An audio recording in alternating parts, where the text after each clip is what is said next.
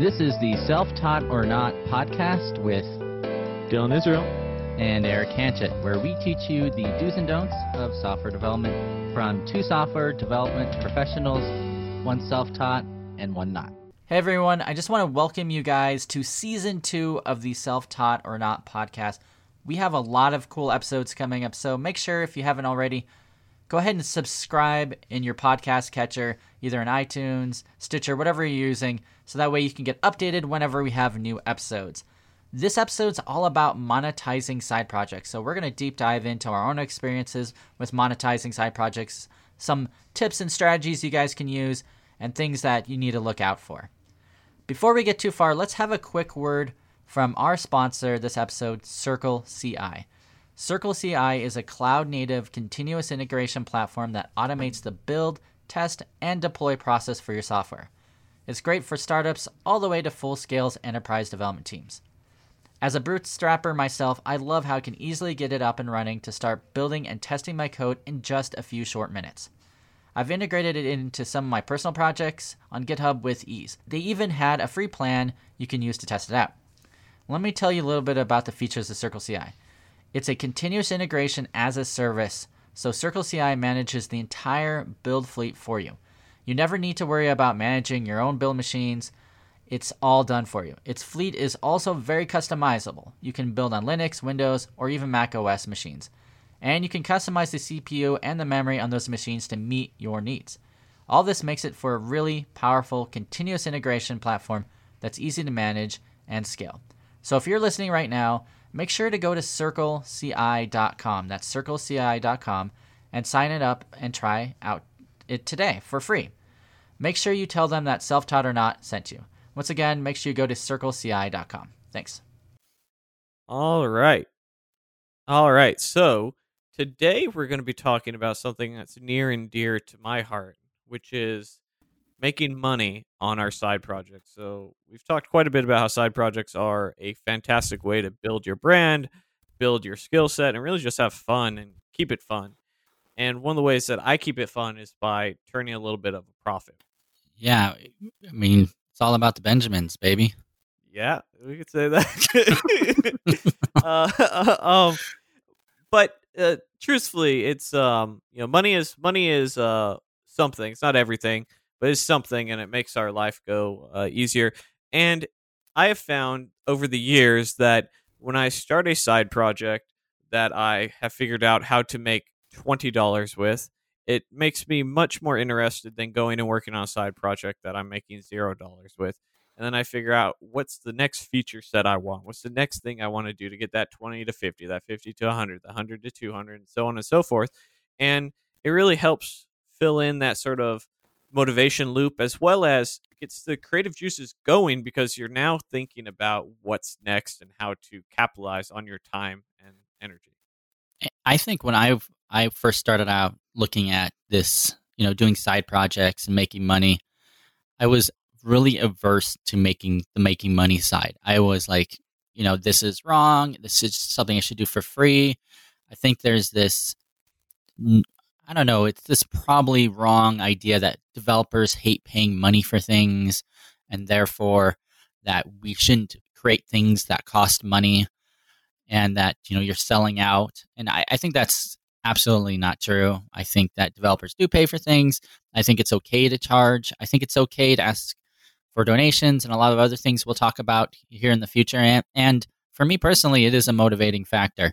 Now, not everything is needs to be I need to make money off of. I do plenty of things I don't make any money, but it's really cool to give back to the community and build a name for myself. But you know, it, it's okay to make money and it's okay to to charge for things.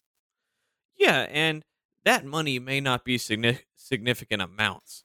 Like you may put a hundred hours into something and be like, "Yo, it makes me twenty five dollars a month," right? Like it, we're not talking necessarily about life changing amounts, although that can happen. I know that if we combine all my random income streams and some of the ways we're going to talk about that, it ha- it has added up to a nice like it's enough to pay my mortgage, and that's pretty exciting. But you know, a lot of these things are not items that you're gonna they're get rich overnight, but it is a nice way to a lot of projects take time, energy, and money to maintain. Right, this podcast We have, you know, multiple subscriptions to get things up and running, a website, all that sort of stuff. And being able to monetize it in one way or another uh, has really helped to keep it going as well as just um, stay active and continue to enjoy it. Dylan, let me ask you this. Do you think once you start monetizing something, and I don't like that word monetizing, well, maybe you charge, you make some kind of money on it, that it changes it? For example, you might have a hobby that you really like, and you create a website for it. You know, let's say you're into wrestling and you create a wrestling website and you're like, wow, this is really awesome. I really love wrestling and I like the the performances that the wrestlers do, and I'm going to create this kind of fan site. But then you start charging for it. Do you think that changes your hobby because now it feels more like a job? I think it all depends on your outlook, right? And this is something you and I have talked about off off. I was going to say off camera, but off pod. Is that something people say? uh, where when you are going and and monetizing something, you want to monetize something you're already passionate about and that you're already doing and not just go chasing the money. But I do worry that a lot of people chase the money too much and there's there's tons of ways that you can make money and still have fun in the process. And if you forget that, it will fa- feel very much like a job where now you're like, all right, I got to put in my hours or I, you know, I'm not going to get that paycheck instead of, hey, I'm going to put in my time because I enjoy this and if I'm able to make money in the process, that's great. And that's sort of the mentality I've always taken with YouTube. Is it it was this process of learning, process of growing, and if I could make a quick buck, great. But this channel is for my own enjoyment and my own growth. And it's it's hard to have that mentality because you're like, dude, I'm making thousand dollars a month now. I'm making five hundred dollars a month. What is going on? So it takes a little bit of mental fortitude to have an outlook like that. But I, I do think, generally speaking, that should be your outlook. I think that I've had that same feeling, but it's some things have felt more like work now. Like, for example, YouTube. So I have a YouTube channel where I put out two to sometimes three videos a week, and I work pretty hard on them. And some of them, and this was a conscious effort by me earlier last year, is that I wanted to do more high quality tutorials instead of more advice type videos. And there's merits to both. People love getting advice, like a lot of this podcast is advice, but I like jumping into code too. And my I don't know, my feelings towards writing code has changed. So before I used to like love to open up an editor, spend an hour or two just coming up with an idea and mapping out a website or or trying out a new library I've never heard of. And now when I have that feeling like, oh, I want to try this new library out, I got to think, okay, how am I going to record this? What time do I need to get on my recording equipment? How do I make the outline? And uh, like, it feels like a little bit of a burden in some ways because I love doing it, but it's, it feels like a little bit more of a job right now because I know I need to release at least one or two tutorials a week. And it's, it's pretty heavy on me. I don't know. Maybe I got to think of how to mentally change my outlook on it so it feels more like a fun hobby again. Yeah, and I, think that's not only side project related, but so much more industry related. Like I saw a video the other day uh, by by Chris Hawkes on, on YouTube about how programming is a drug, and like companies want to know how much of the drug you're taking, and like it was sort of it rang true a little bit where I know a lot of senior devs, and most of them seem like if you were to ask them, could are they going to be doing this in ten years? Nine out of ten would be like, "Fuck no." Like, like, like, like, like, like, not even like, I don't know, man. We're gonna figure it out. They're like, nah, dude. I'm getting, I'm getting my money. I'm getting out. And part of that it goes back to this mentality thing of always feeling like you have to make the best use of your time, the most productive use. You always have to be learning and growing, and that's true to a degree. But I, I do think we need to manage expectations. And that sort of same mentality that we have as engineers very easily can leak into our you know our personal hobbies our personal life where i know for me i i've played video games my entire life but now it's hard for me to sit down more than 30 minutes before i'm like dude i'm just wasting my life over here. Even though I've, it's only been 30 minutes i you know been working on real you know quote unquote real stuff before that. I think that's a dilemma yeah for sure. I, I definitely see when you get to the point where your hobbies become work, then it's no longer fun for you. I don't know if I did this happen to you. I know you were always striving to become a developer for for many years. But I had graduated college and I was looking for my first programming gig. I even though I was programming on like for fun on the side, I still wanted that gig. And when I got my first real programming job, like it didn't change my feeling of like, wow, I really want to learn more. I want to try different things. You know, I don't care. Like some people, like they're in front of a computer for eight hours a day. When they get home, the first thing they do is they say, I don't want to be in front of a computer again until the next day. And that's perfectly okay. But I've always been like, yo, I spent eight hours a day programming. I don't mind spending like two hours tonight programming again on a fun side project. Yeah, I, I know, know. for for me personally that that's usually my outlook unless I actually hate my job. And so like the um and I I didn't really think about this till a former tech lead sort of ex- opened my mind up to it and I was like, "Oh, you you're saying a lot of sense where I I love to program, right? I'm I'm one of those people addicted to the drug uh at times and uh all my projects, all my hobbies, really all the people I hang out with nowadays are software engineers or YouTubers. Um, and the majority of those YouTubers are in the software engineering space, and so it's really sort of taken over my life in some some would say an unhealthy fashion. So when I when I stop enjoying it, and I don't want to go home and work on various aspects, now there may be things I may not want to do. I may not want to do some very algorithm heavy sort of stuff, but maybe I want to do my YouTube videos or work on a course or whatever it is. When that stops happening, it's usually something in my personal life, something in my work life, and I, maybe I need to change jobs, maybe I need to address personal issues. But I usually know that that's a sign that something's gone awry. Having being attuned like to how you're feeling, I think is really important. It's not even just in your work life, but just in your life in general. I've known days where I've gotten up and I've been grumpy and I could tell like I'm not feeling great today. I you know, things are really bothering me that doesn't bother me and I need to find my zen.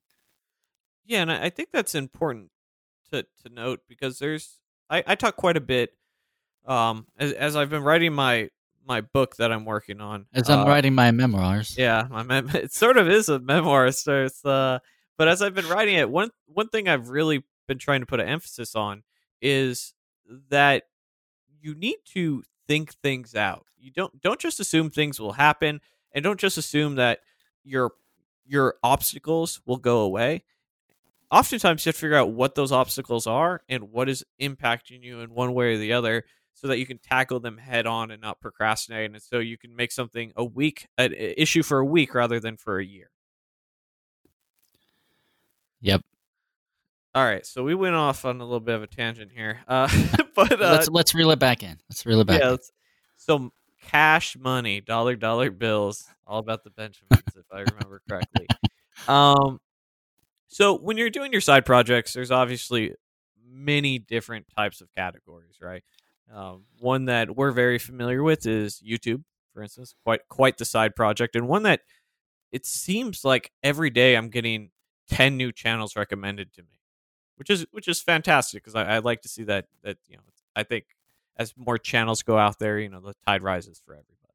hmm I like that idea of of instead of it being a zero sum game where one channel can take the viewers of another channel, or one resource can take a, that the the eyes and attention off this other resource. It's like everybody rises together. That the tide rises the boats together. Right? Is that the saying? Yeah, Something like some- that. Some old man shit like that. We're not we're not uh we're not about that life. I don't know.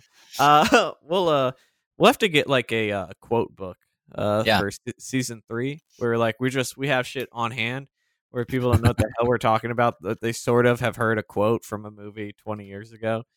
Um but yeah, let's let's talk about some of the uh, potential ways that you can monetize YouTube, for instance. And I, I think the obvious one is um, ad revenue. Pretty much any side project that you have, uh, you can use ad revenue to generate some income.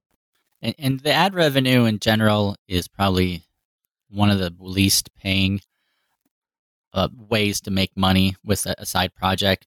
So, for example, on a website, you might have a banner ad at the top, and you literally get paid pennies per click. And you really need to have a large audience, a lot of amount of unique visitors to your website. and a lot of people clicking that advertisement. And there's there's big ad networks. There's a whole ecosystem. I looked into this when I had my blog a few years ago, um, which I'll, i can talk about. But there's e- there's ecosystems that ad networks for different types of blogs. For example, if you have like a cooking blog, there's an ad network for cooking blogs. There's an ad network for tech blogs, and then there's the general like AdSense, which is kind of one that encompasses all of them. It's open by it's owned by Google, and then you can put these these advertisements at the top, and then you can also. I think it's not just for blogs. I think you can do it for other, I mean, other websites as well, of course. And then there's different um, search advertising too, where you can buy keywords and and do it that way. But we'll we'll talk about that later. Yeah, and I, I think it's important to note that not all of these are going to be the big money makers, and in fact, a lot of them will work hand in hand together. Right? You you don't necessarily want to go in unless you have a very successful product where you're making a very conscious decision about how you're going to sell it or how you're going to use it. But generally speaking, most of these are actually going to be combined for ultimate effectiveness. And there's a there's a little bit of a catch 22 in that because you don't want to be overbearing. It's it's very easy to lose somebody uh, in your product or project when you're just like, "Yo, man, I'm just trying to squeeze every dollar out of this dude as I can." I've seen blogs like popular food and cooking blogs that have the top banner at the top of the page, a banner on the right hand side of the page, a banner at the bottom side of the page, and then an auto playing video that's somewhere on the page that that's embedded inside the article itself. And with all those four or five combined, they make a few thousand bucks a month off of it. But they have to put all those in there to make money. And it's kind of annoying, but honestly, if you think about it, and I'm going to defend this practice and you can disagree, you know, jump on our Facebook community, Code Tech and Caffeine, because you can. Most people, especially these these larger blogs, are getting eighty percent of their traffic from Google. People are searching for like lasagna recipe, or in a tech blog site, that might be like, how do you create an Angular form um, using uh, reactive forms? And they'll look through and they'll find an article and they'll be on your site for like five minutes. And they're just coming in they're going to be in and out of the site in like five minutes. So if they see all that crap like all those different advertisements most people and i think tech people are probably a little bit more they don't like this as much as other people out there but they're just reading your blog and then they're going to be out so I, I, don't feel like too bad like putting a bunch of advertising on the page as long as it's not too, like too egregious yeah, and I think in that specific use case, it makes sense where you're like, hey, we're not actually worried about repeat business. Because, like, if there was a site that I was looking for specifically for Angular, I was like, you know, angulartuts.com or some shit like that. And I was like, man, these are some quality tutorials, but it had seven ads on it, like you described. Chances are I'd probably go somewhere else for that in the future, as I have. And it usually doesn't even work for like the tech space because most of us probably run ad block. Let's be honest. Uh, and so and so like it's uh if for repeat business is definitely not a very good game plan and it's something that I hate. If I see if I see an auto playing video on my uh my my page, I immediately I don't care what it is. And so it's it's just some some items that you're a little bit too aggressive. Yep. But so we have ad revenue as one way, and I'd say one of, if not probably the most popular way. Um, and we're gonna agree to disagree on this, but it's really about affiliates and affiliate income. Let's have a quick break to talk about our sponsor, Circle CI. If you don't know what Circle CI is, let me tell you. Circle CI is a continuous integration as a service, and it manages your entire build fleet for you. You never need to worry about managing your own build machines. You can build on Linux, Windows, or even Mac OS, and you can customize the CPU and memory usage to meet your needs. This really makes a powerful continuous integration platform that you can manage and scale with ease. So I use Circle CI personally on a project a few months ago, It was a Vue project, so I had Circle CI build the project for me. It ran all my integration tests and it then deployed to my back end. I even set up a little Slack server and I had it send a message to my Slack server when the build was completed, which was really cool. It probably took me about 10 minutes to set it all up, and I have never set up a CI CD pipeline before, so I highly recommend Circle CI. So make sure you go to circleci.com and sign up for a free account, and then tell them that self taught or not sent you. Thanks. Make sure you go to circleci.com. Yeah, affiliate income is great. So this is essentially where you, as a as a content owner or website owner or YouTube owner, will contact a company, and usually many companies already have some sort of affiliate sign up page, and then you'll sign up to promote their products, and then they kick you back a percentage of their profit or revenue from it. So, for example, I'm a big Udemy fan. You, I've literally have recommended thousands of people to Udemy over the years, and they pay me a few bucks, not much, um, a few bucks for every time someone clicks on one of my links for Udemy and ends up purchasing. And I think it's within 48 hours. If they click on a link for Udemy. it puts a cookie on their machine. And if they buy any, um, if they buy that course within like 48 hours, I get, I don't know, you know, a couple bucks.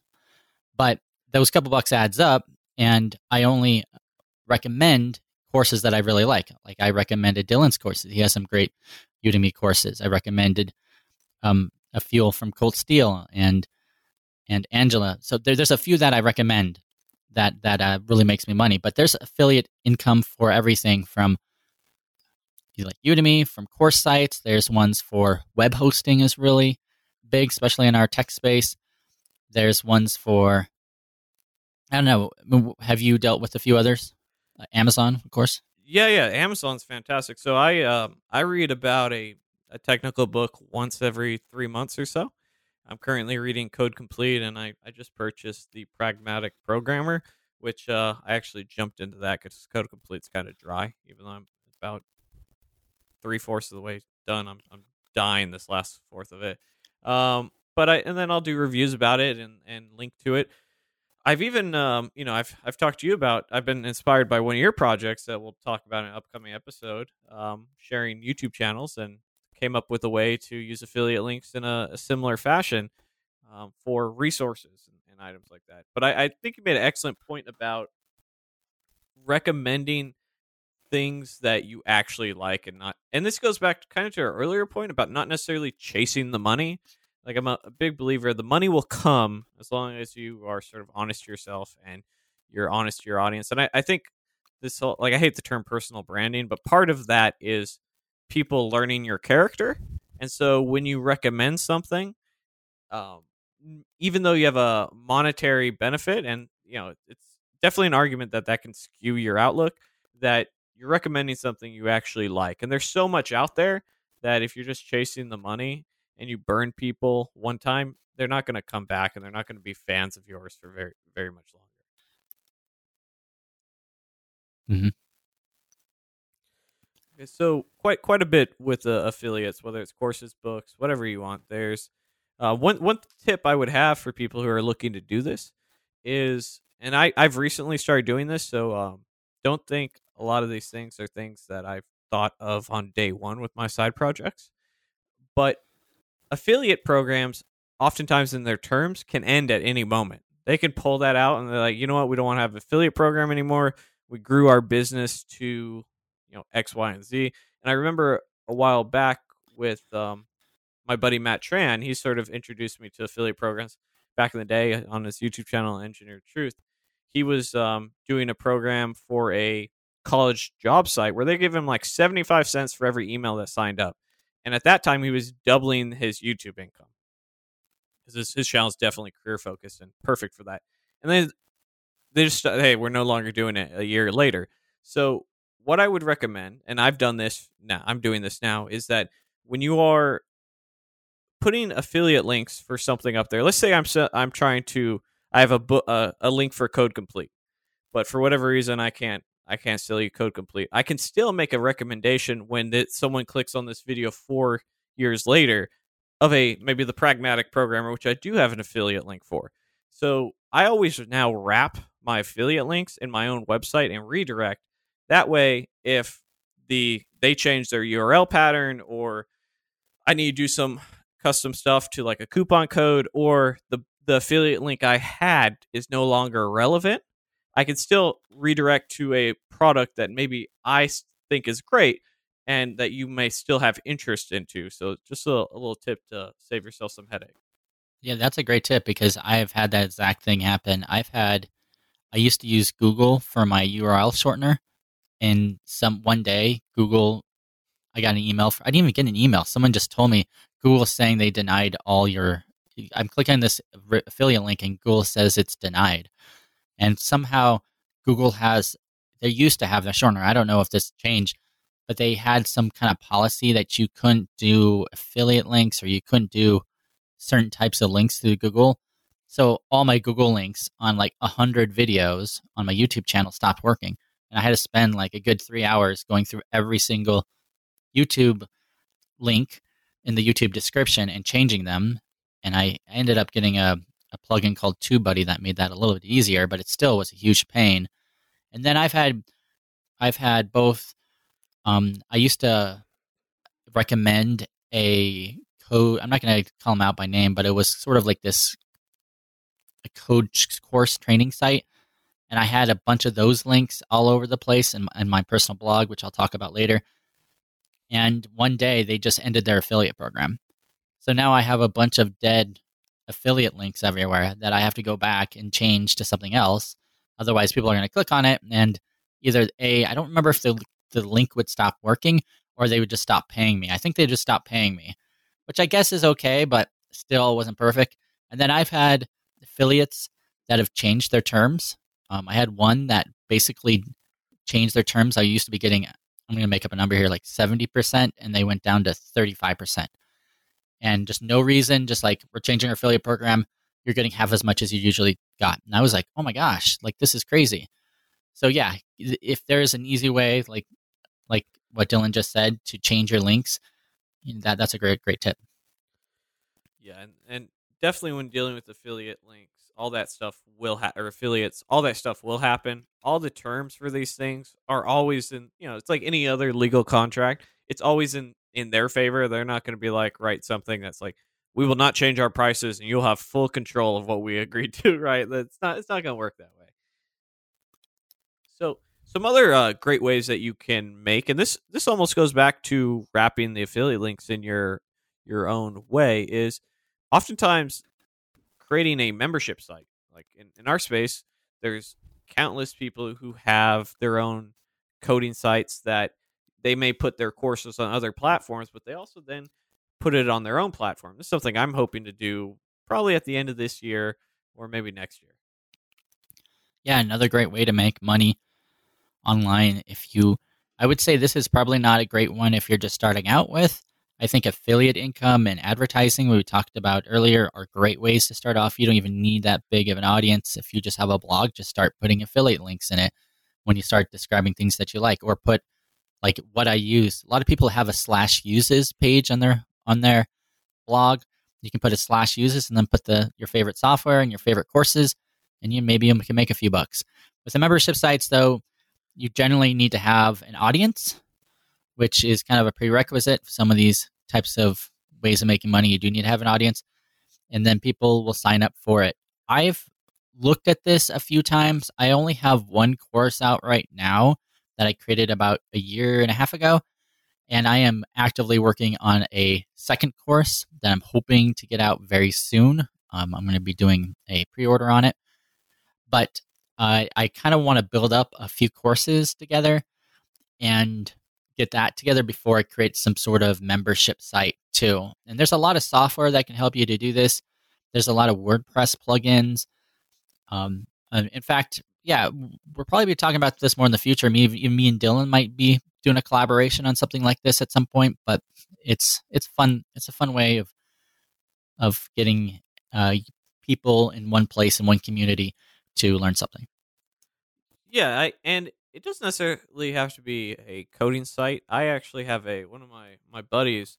He used to tutor back when he was in his master's program for the GMAT uh, test, um, and he he to this day from five years ago through word of mouth traffic gets people that go uh, like on on Reddit posts and things like that get people to go to this site where he made a bunch of tutoring a bunch of videos for the kids he was tutoring and is able to sort of funnel that in through word of mouth which is in um, still works on it to this day. Um, he finally deprecated the php backend for node uh, which was something i was giving him crap about.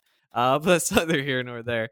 Uh, so sponsorships another quite frequent item and uh, again one you have to be careful about with who it is that you are i guess it's sort of weird to say endorsing isn't it like Yeah. like we're some but like but that, that's sort of what it is but like who it is that you are affiliating yourself with Yeah, it's sponsors are a big part of of our businesses, our side hustle, me and Dylan's, and some people call this, and if especially if you are, if you're creating like a software service as a service business, meaning you're like selling software to people, this um, sponsorship is is a little different. You're probably sponsoring other people when I think of sponsorship, I think of people call this influencer outreaching or influencer marketing.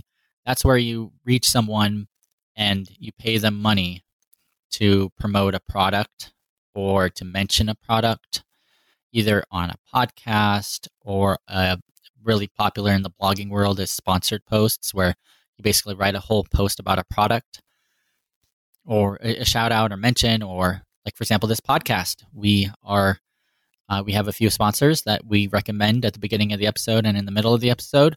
So that's that's another way to, to do it through sponsorships. You can also sponsor conferences. Like if you go to your favorite conference or the super bowl for example that's uh, as you guys listen this super bowl is long gone and and i just want to congratulate the 49ers for winning that's my prediction and they you'll see all those advertisements on TV for all these different products. And then you'll have maybe Super Bowl 54 sponsored by Doritos, and that's that's a type of sponsorship. But usually when we're talking about side projects, we're talking about smaller sponsorships for individuals that are creating something. Yeah, and the, the sponsorships can come in a variety of forms as well, right? I would say probably two more common is a dedicated sponsor, whether it's a blog post where you're reviewing, you know, said product or whatever it may be, or just a, a mention or a shout out where you're saying, hey, um, you know, like in this podcast, here's a 30 second to a minute, um, you know, mention at the start and maybe the middle, uh, and then you know, 45 minute podcast, and sort of back to our AdSense stuff. It, it's it's taking it out of the advertiser's hands and sort of putting it into your own. And you have to be careful not to spam your audience with this stuff as well, and make sure that it's relatable, right? If I'm over here trying to sell you, I, this is an awful example, but it's what's coming to mind. Thongs, right? If I'm trying to sell you thongs on our our software podcast, and I happen to know that 90 per- based off analytics that 90% are men and it's sort of a weird thing to try to sell to women period on a on a non-fashion related uh, channel. Again, I apologize for the awful example, but my point is this: is that people aren't going to be very receptive. But if you are, you know, doing the occasional one in a what's a reasonable amount of time, that for something they're interested in, and in this case, maybe it's a coding boot camp. Oh, hey, you know, a good portion of audience might be interested in that, or a course that you know we built or someone built that we think is good that we're going to share with it. And make sure it's relatable and that you're not spamming people because that's when you start losing people long term. And it's you have to really maintain this healthy balance between the two. You just can't do it for the money. You got to be able to back it up, and that builds trust with your audience. If you recommend things that you like, that is relatable to your audience, that you don't spam them. I think I've tried that really, really hard just to make sure that anything I recommend is something I really like and, and that I can prove. And by the way, Thongs is also, I don't know if maybe this is an East Coast, West Coast thing. Thongs is also like flip flops for some people. that was yeah. We're we're gonna say that was what I was talking about. we'll, go, we'll go with that. Um, yeah. Um, donations are another fantastic way. Although I have not had too much uh, success, I would say with donations or um, I was trying to think of a word that wasn't handouts, but uh, like that's sort of what a donation is, uh, in the sense of people who like, hey, I just want to say thank you, and they can do this whether it's through like super chats on YouTube, where sometimes it's just, hey, I'm sending you a message, and here's a, um, I think technically on streaming they're called tips now. Is that Yeah, that's what, that's what the kids? I, that's what I think about donations. Some people call it e-begging. Some people have like really negative connotations of donations because it's you're essentially just giving someone something for someone that for nothing. But at least in streaming, so there's these streaming services like Twitch and Mixer that people live stream. Usually it's video games. They'll play video games for hours and hours, and then people can watch them and they'll do these donations. And usually the donation will be like a little shout out on the stream and they'll get their name called. And that's a way of making money. Um, so some people think it's a little more controversial. I know I've heard some bigger bloggers that put up donation buttons on their blogs or YouTubers that get a lot of criticism for it because it's essentially e-begging. But I, I don't think that's true. Um, there's other sites where it's I guess it's technically donations like Patreon, um, where you can find your favorite. And I think you have some. You've done Patreon, right, Dylan? Can you explain what it is? Yeah, so Patreon is a way that you can sort of set a one-time or a monthly a monthly subscription. It's really a monthly donation to creators of anything, whether it's YouTube or podcast or whatnot. And oftentimes there'll be tiers of rewards where I'll say, okay, um, there's two different ways. If you donate five dollars, I'll send you two stickers, right, as your initiation, and uh, you know maybe I'll say thank you in the about description, or if you donate, um, you know, ten dollars a month, I'll give you one of my new courses for free whenever I release a course. And so there's tiers, and there's another tier where if I have a collective amount to like a thousand dollars a month, I'll start doing an extra video a week, or I'll build an extra course a month, whatever it may be. But it's a it's a nice platform. Uh, although I don't know why they seem to always get in so much trouble. We could do a whole episode about how Patreon's just jacking their giving themselves headaches left and right. Um, but the platform's there to allow people to support creators to to do what they want because there's a lot of people who want to do stuff like that, and why this podcast is kind of important so they can. But the reality of the world is, you know, we all have mortgages, and a lot of us have kids, and we all need to eat, and occasionally we need to eat more than rice and beans. That'd be nice. Uh, so uh, let's see how we can get there. What's the donation site that's geared towards people that are having hardships? Like if you have a medical emergency. This I this can't is remember the name. uh, this is one thing that um, not the medical emergency thing, but I've been seeing this and sort of to your to the point about e-begging. Now, if you go and you have a product that you're created and you just put a link, you know, you have a support page or on the about page, you have a spot where they can, you know, they can PayPal you if they want. We have one for this podcast, for instance, where, uh, hey, if you want to support the podcast, you can just send a few bucks and it will go towards, you know, the website. It'll go towards the subscription services that we use. Maybe we'll update some stuff. Um, we haven't had anybody do that, but it's there. Uh, If you want to be the first, though, and you're listening right now, that'd be awesome. We'll give you a, a shout out on the next podcast. that's a that's an excellent way to get do some e-begging. No, uh, but se- seriously, um, there there I so th- I am so sick of people e like actually e-begging where I, s- I, s- I see almost on a weekly basis somebody I I know through somebody else, right? I you know you know how these social media things get people add you and people add you, and then you see people who are like, hey. I'd really like to go to Europe for X, Y, and Z, and then all of a sudden they have like a little thing for people to donate, you know, to their fifteen hundred dollar goal. When I see shit like that, I actually block them and uh, and unfollow them because they're not people I, I want to have in my life. Where now you are begging, now you're just you're the, you're the digital equivalent to um, somebody who is standing outside like a Target or a Walmart Um, but you're you're actually doing much better than that person. Like that person's trying, in theory, to get money for food and, and water, and whether they are or not is a separate conversation. But you're doing the digital equivalent, and that pisses me off. I think even Facebook has that built in now. At least you can do it for charities, which is is great. But you can be like if for your birthday you can say set up donations for my charity and then anybody who wants instead of buying you gifts they would donate to a charity. But yeah, I've definitely seen the opposite. There's a bunch of these platforms. Like the the, the one that I'm thinking about escapes my name escapes my memory right now. And it's literally like you can set up a crowdfunding on anything. And I've seen people ask crowdfunding for a guitar that they want or a treadmill, which is sort of treadmill. You're like, okay, they're trying to get in shape, but still. So yeah, I don't I don't like that practice at all. And I tend to ignore those people. I uh when Black Panther came out, there was a I saw a whole article about this. People who want who are trying to get money to go to Wakanda. I was like, dog, it's, it's not real, yo. Like, I uh, but Wakanda forever. yeah, yeah.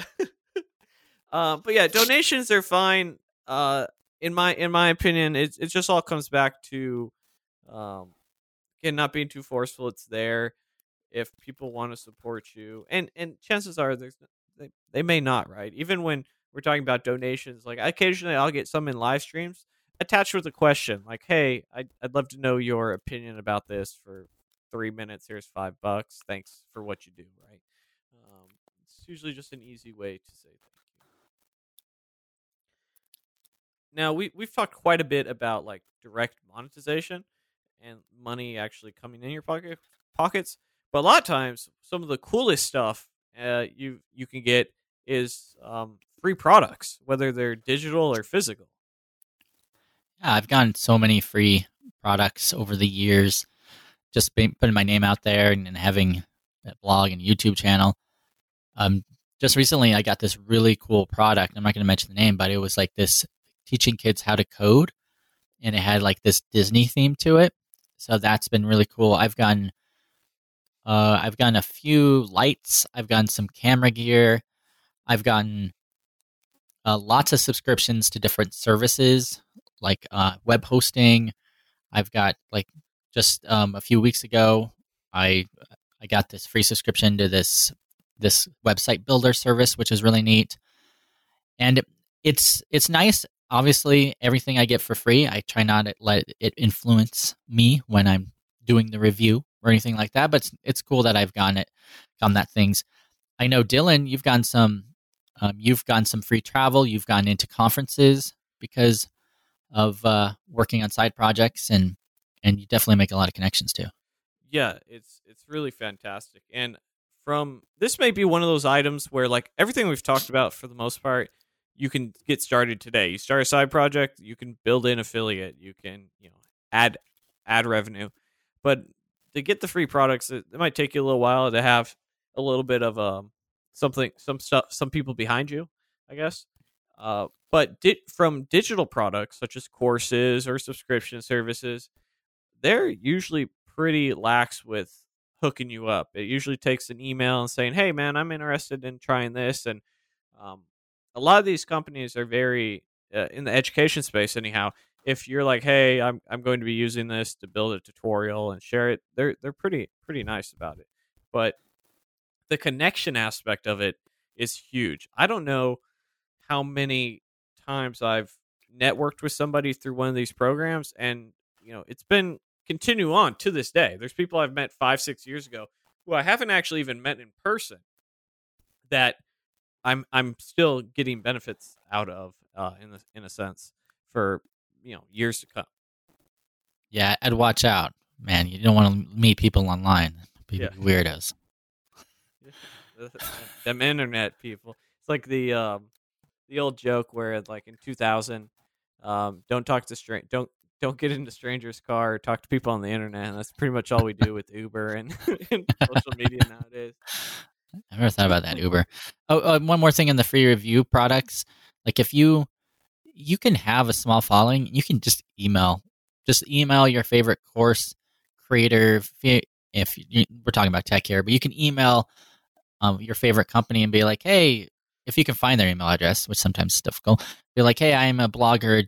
Can I get a review copy of XYZ? And I'd say almost not all all the time, but many times they'll either like give you they'll throw down you a free month of the product, or if it's a course, they'll just they'll just discount it for free to you.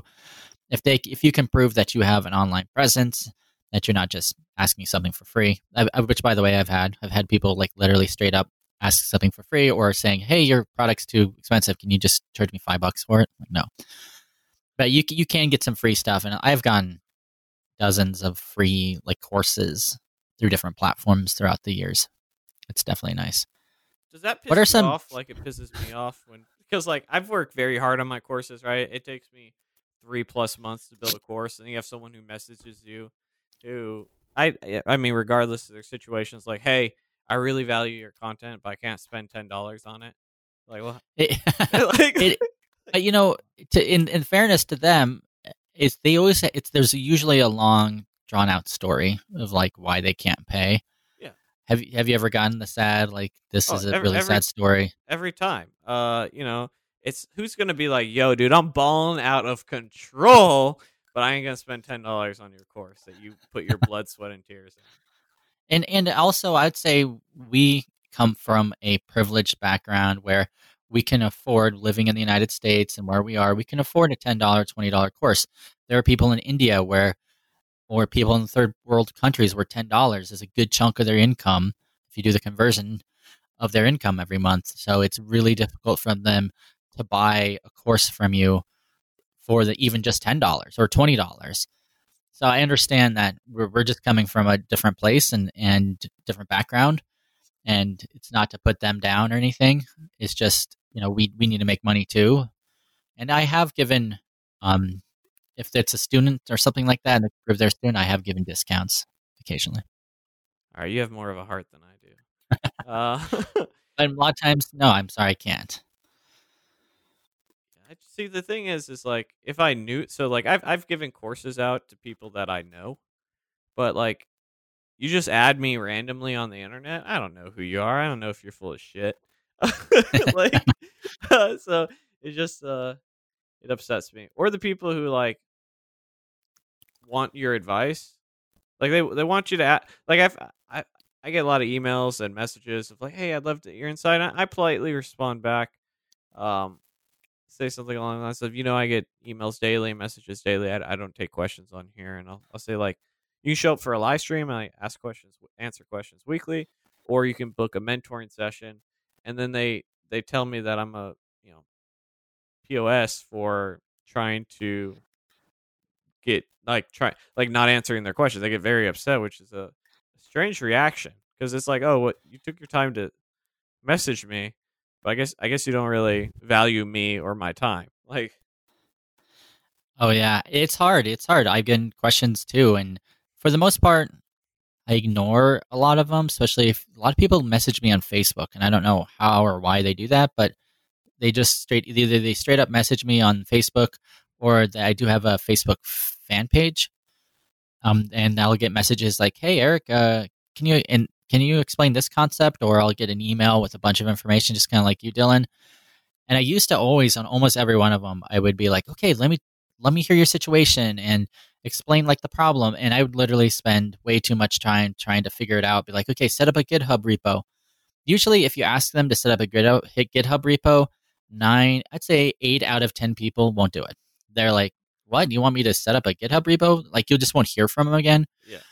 But for those like i've had it times where they actually did set up the github repo and then they sent me the link and then i had to spend like an hour trying to figure out their problem. And you know I, I have so many if i could spend that hour creating a youtube video and I can help a thousand people, that would make sense. But I can't spend an hour helping each individual person. So now I'm I either I don't respond, or what I do is I say, hey, you know, I do offer one-on-one consulting, and I would say, you know, 90 95 percent of people are like, oh, okay, and then I don't hear from them again. Yeah. Um. We okay, didn't even so, mention that. That's another way to make money. You can do consulting, but that's now you're just trading your time for money, so it's a little different.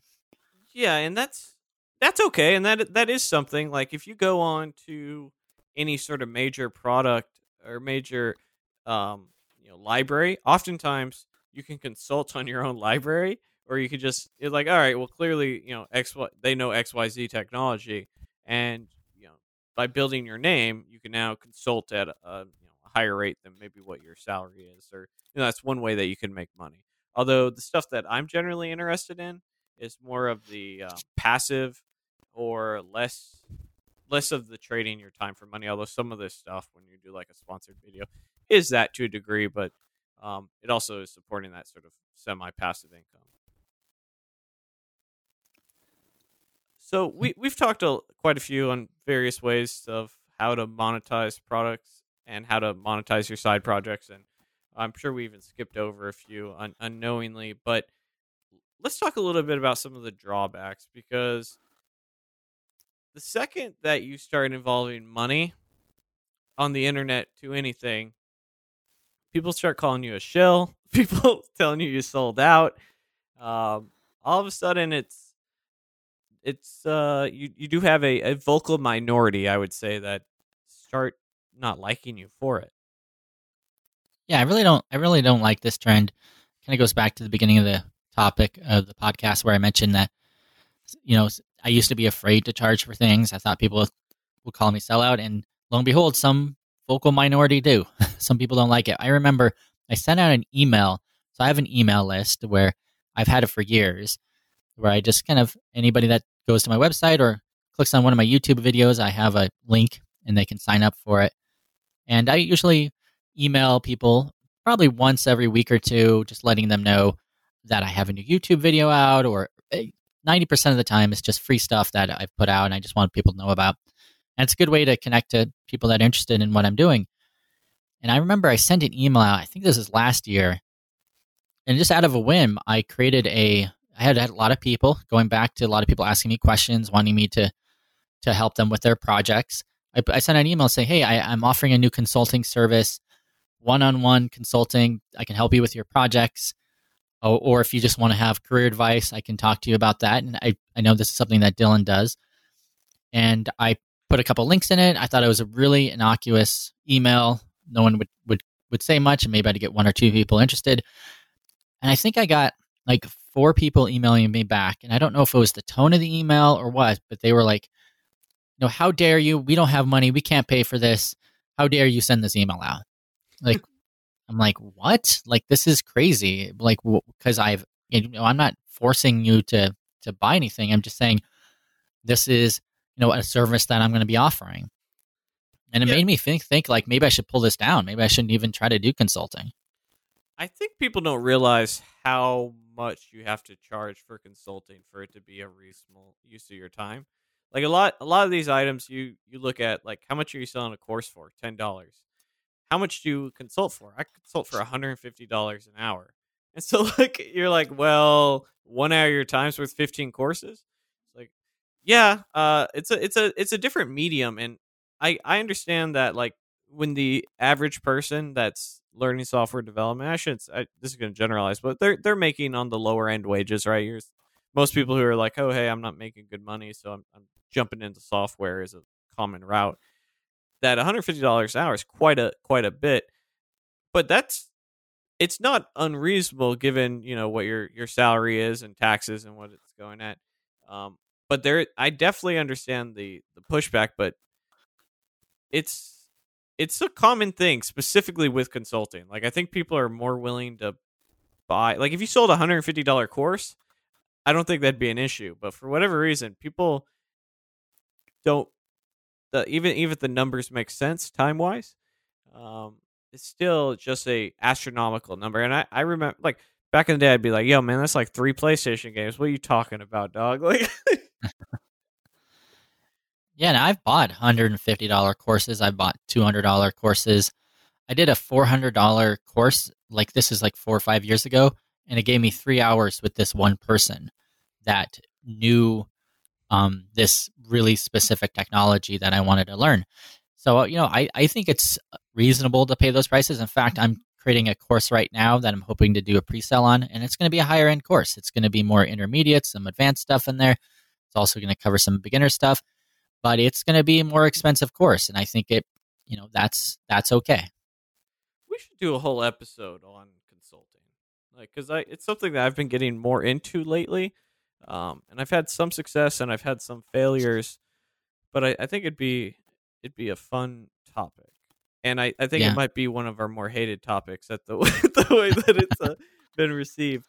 Um, so not only like monetizing stuff do you sort of get some hate, especially when it comes to consulting, but you definitely do need to be aware that you're going to come off as impartial and you may just by the fact of like hey if someone gives you something for free or someone gives you some money no matter how partial you try to be there- there's still that like oh hey that was kind of nice Yeah, you, you could definitely. It's it's one of those things that you have to be very upfront. You have to be transparent about if someone gives you money for something that that you let the user know or the, the customer or, or the watcher or the viewer, the listener that you got paid for this money. And then going back to that trust that you build up with your audience, you have to recommend only things that you actually believe in. And you're right, it's hard to be impartial there's a, few ways you can get around this. One is if you get the product for free, then you can kind of have more leeway and say, I'm going to give an honest review. And if you're doing, like say, let's say you're doing a review, then you don't you don't feel that pressure of of having to inflate something that you may not believe in because you're going to give an honest review of it, even though you got the product for free. But when you actually get paid from an advertiser, then I think that's a little different. Then you have to really trust the product that you're recommending, like we do here with our podcast. that's right. Not like all those other shills out there. No, um, um oh one one item that i we clearly skipped over for monetization as i mentioned we probably would is and this is probably because we don't do a very good job of it or pretty much it at all is merchandise. People love merch like and they're killing it in the game i i haven't quite yet put the effort in i have like one shirt i created that makes me like ten dollars a month but that seems to be where a lot of people are making their money Uh, yeah, this is really big. I know if you've heard of your favorite YouTubers, like for example, Mr. Beast. He's like this really popular YouTuber that does all these challenge type videos. He has a whole merchandise line where you can get his logo on sweatshirts and t-shirts and pants and hats and everything. And you can make a lot of money, especially if you have a lot of a big business you can make definitely a ton of money on on those merchandising opportunities. the, the last thing i want to just sort of say unless there's something that you wanted to cover before we sort of end, end this Uh, go ahead.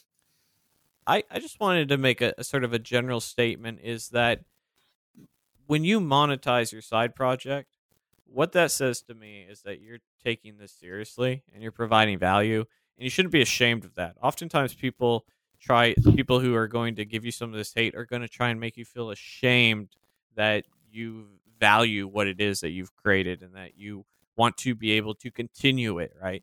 If you put 200 hours into something, a thousand hours into something, you're never getting to a thousand hours if you can't pay your bills or you can't continue to go there. That you should never let any of the negativity make you feel ashamed of doing this if you're coming from an honest place. And so you need to have a little bit of a some fortitude because the internet you might have 10 million people who are about you, think you're doing a great job, but the one you're to remember are those two guys who are assholes that are that are to just tell you about, you know, why you should just, you know, be miserable and why you suck. Um, so never feel ashamed and as as long as you're being doing honest work and you're you're sharing something and you're providing value. I I couldn't agree more. And remember, one other thing I just thought of is that the, all these things we've talked about today. It, I mean, I think every single one of them. This is a hard road to go after. You'll find the biggest, one of the biggest issues beyond what we just talked about of having the haters gonna hate is just getting people to click, getting people to buy. It it is incredibly difficult to get people to buy. There's it's just one of those things you have to deal with. In fact, when you look at a lot of these things like affiliate income, you might show you might have this affiliate income on your blog or in a YouTube video and you get a thousand views on that YouTube video. And out of those thousand views, maybe a hundred people are going to look at the comments and look at the description. And out of that hundred people, maybe 30 will look at, will click your link in your description and maybe 10, maybe five will buy. So you're talking about like less than 1% of people that go to your video are actually ever going to click on these things or actually ever going to buy. So it's uh, it's really a numbers game on a lot of these things. Yeah, so you know, like anything, set reasonable expectations. Don't be like, I wrote my first blog and I made two dollars, which it might be very realistic on your first blog. Understand that you know it's a it's a long game for a lot of these items, and you know if you're like, I'm gonna make thousands of dollars, you're you're sort of setting yourself up for failure. Much like these people tell you you can learn to code in like two and a half weeks.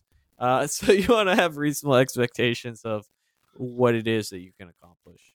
Now, some may be outside the standard deviation, and you know more power to them. But um, you know, have have reasonable expectations. Or you're going to sort of let yourself down. It's be hard to go back to get that two dollars up to 4 mm-hmm. All right, we'll leave it at that. See ya. Hey guys, thanks for watching. If you want to find more about what I'm up to, go to dylanisrael.com. And if you want to know what I'm up to, you can check out my website at erik.video. If you haven't already, please leave us a five star review on iTunes. It really helps us out. And if you do, you might even be featured on our next episode. Don't forget to check out the website at selftaughtornot.com. From there, you can sign up for a mailing list where we give away free courses and a bunch of cool stuff and we'll also let you know when the next episode comes out. And finally, if you didn't know, we have a Facebook group. It's called Code, Tech, and Caffeine. We have over 10,000 members, and you can find the link at selftaughtornot.com. So come join us. We have tons of developers willing to help you guys, mentor you guys. Check it out. Just make sure you go to selftaughtornot.com and check out the Code, Tech, and Caffeine link. Thanks, and take care.